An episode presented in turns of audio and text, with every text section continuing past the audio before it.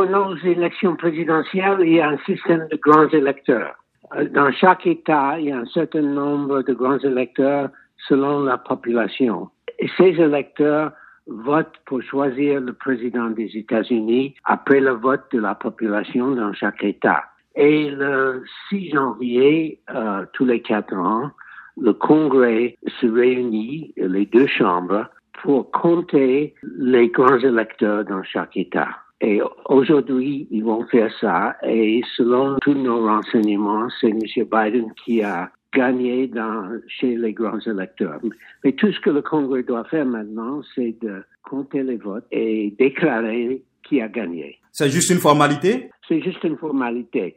Mais s'il y a un membre du Sénat ou de la Chambre qui dit, moi, je crois que les grands électeurs d'un État, disons l'État de Pennsylvanie, dit, Pennsylvanie, ils ont 11 grands électeurs, moi, je, proteste, je crois qu'ils sont pas valides. Euh, si il fait ça, chaque chambre doit faire un débat là-dessus, n'est-ce pas? Et après voter. Justement, il y a des dizaines hein, de républicains parlementaires qui ont promis d'exprimer leur objection par rapport à cet enregistrement des votes euh, destinés à Joe Biden.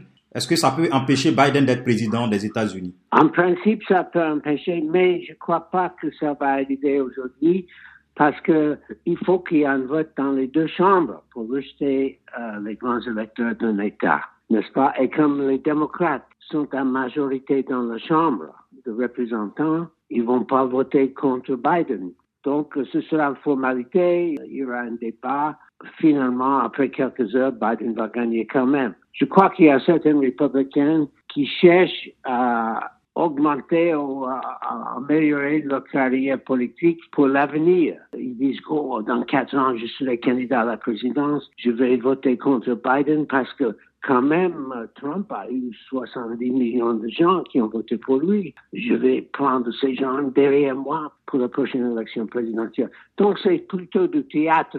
La séance conjointe de la Chambre des représentants et du Sénat sera présidée par Mike Pence. Donald Trump a essayé de mettre un peu la pression en disant que le vice-président a le pouvoir de rejeter les grands électeurs choisis de façon frauduleuse, selon lui. Quel est le rôle de Mike Pence dans tout cela? Le seul rôle de Mike Pence, vice-président des États-Unis, c'est de présider la réunion des deux chambres.